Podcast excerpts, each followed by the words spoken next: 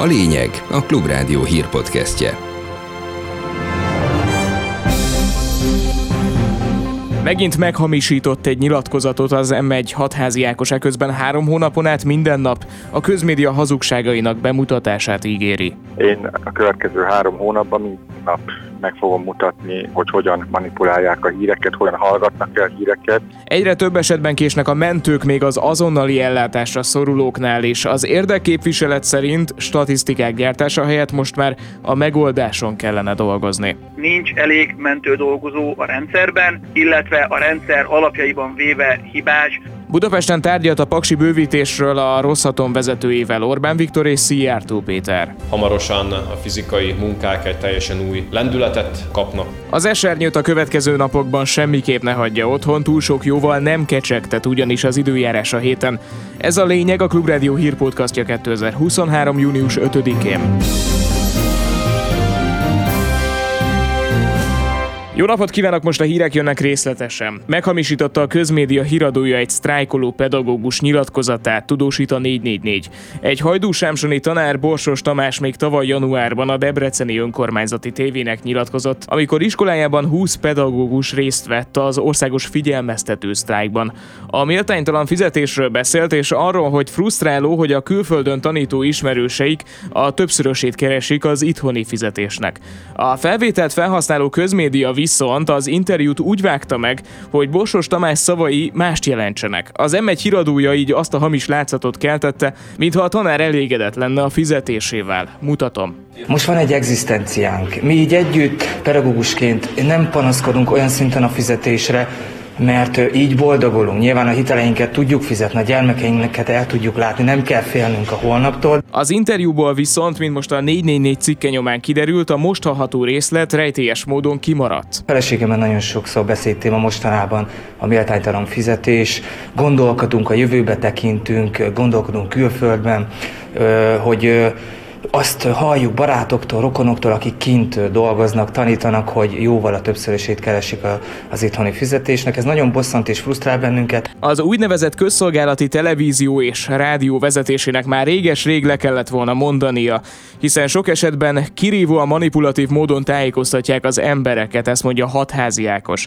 A független parlamenti képviselő mostantól három hónapon át minden nap a közmédia leleplezését ígéri. Az a tévé, rádió nem nevezhető közszolgálati televíziónak, és annak a televíziónak az elnöke, igazgatója nem maradhat a helyén, amelyik négy éven keresztül nem engedett be élő műsorba ellenzéki vezetőket. Én a következő három hónapban nap meg fogom mutatni, hogy hogyan manipulálják a híreket, hogyan hallgatnak el híreket, illetve manipulált álhírekből, manipuláltan szerkesztett anyagokból, hogyan próbálják a propaganda elvárásának megfelelően igazítani az embereknek a gondolkodását. Az iménti bejátszásokban az M1 és a Debrecen TV felvételeit használtuk.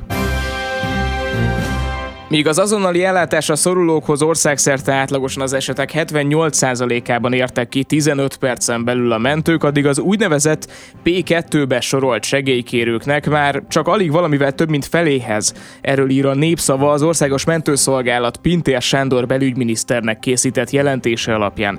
A P1 és a P2 jelölés a szakzsargon szerint azonnal ellátandó feladatot jelöl, csak míg az előbbihez orvossal vagy mentőtisztel dolgozó rohamkocsira van szükség, az utóbbihoz elég lehet a mentőkocsi is. A statisztika még rosszabb lenne, ha nem a mentők kiküldésétől, hanem a segélykérés fogadásától számolnák a kiérkezés idejét. Ezt mondta a Klubrádiónak a Magyarországi Mentődolgozók Szövetségének alelnöke, aki szerint Budapest van a legnehezebb helyzetben. Statisztikák gyártása helyett a megoldáson kellene dolgozni. Több emberre és magasabb fizetésekre van szükség, tette hozzá Lengyel Tibor. A mentőszolgálat kozmetikázza az adatokat, és még ezek a kozmetikázott adatok is, amiket most ugye kiadtak, hát ezekkel is azért van egy kis probléma, nincs elég mentő dolgozó a rendszerben, illetve a rendszer alapjaiban véve hibás, túl sok az indokolatlan mentőhívás, azért kevés a mentő dolgozó, mert nincsenek rendesen megfizetve. Abszolút Budapest a központja ennek az egész problémának, itt a legnagyobb a humán erőforrás hiány, még úgy is, hogy fölvezényelnek ide rendkívül sok vidéki egységet, tehát az okok teljesen láthathatóak, amivel viszont a mentőszolgálat sem a fenntartó egyelőre nem a hajlandó érdemben foglalkozni, inkább ilyen látszatintézkedések, kozmetikázó statisztikák készítésével vannak elfoglalva, helyett, hogy most már tényleg elkezdenék a problémát gyökerénél kezelni. A mentőszolgálat főigazgatójának azonnali menesztésére és az OMS szakmai alapú átszervezésére lenne szükség, így reagált mindenre a DK egészségügyi szakpolitikusa Komáromi Zoltán. Egy fideszes pártkatona vezeti az omszot is, aki statisztika hamisítással veri át a magyar embereket. Egyedül látja el mindeközben a budapesti Szent János Kórház Közép-Magyarországon és Észak-Magyarországon a gyermeksebészeti és gyermektraumatológiai ügyelete. Derült ki a kórház egyik gyermeksebészének nyilvános Facebook posztjából. Az orvos a posztot 163 gyerek 24 óra alatt hashtaggel látta el, amivel arra utalt, hogy ennyien, tehát 163-an fordultak meg az ügyeleten mindössze 24 óra alatt. Második világháborús magyar légibombát találtak a főváros második kerületében a Szeréna úton hétfőn, ezt közölte a Magyar Honvédség első tűzszerész és folyamőr ezred kommunikációs tisztje. A területet 200 méter sugarú körben zárták le. Gajdos Milán főhadnagy elmondta, az 50 kg-os magyar gyártmányú légibomba biztosított oldalgyújtó szerkezettel egy építkezésen került elő. A robbanóeszközt beemelték a tűzszerész gépjármű rakterébe, és rendőrségi biztosítással elszállították, hogy később megsemmisítsék. Budapesten tárgyalt a Rosszaton vezetőjével Orbán Viktor és Szijjártó Péter erről a külgazdasági és külügyminiszter Facebook oldalán számolt be. Elmondta, az Európai Bizottság jóváhagyta a Paksi atomerőmű bővítésére vonatkozó szerződésmódosításokat, így minden akadály elhárul azelől, hogy a beruházást kevesebb bürokratikus teherrel gyorsabban és minden nukleáris biztonsági szabályt betartva folytatni lehessen. Szijjártó Péter azt is elmondta, hogy hamarosan megindulnak a paksi bővítés újabb fontos előkészítő munkálatai. Az új paksi blokkoknak a következő évtized legelején szolgálatba kell majd állniuk, ezáltal is tudjuk biztosítani azt, hogy a rezsicsökkentés eredményeit Magyarországon hosszú távon fent tudjuk tartani. A Rosszatommal lezajlott mai tárgyalás sikeres volt, hamarosan a fizikai munkák egy teljesen új lendületet kapnak. A az új atomerőművi blokkok 2000 eh, megawattról 4400 megawattra emelik majd Magyarország nukleáris kapacitását.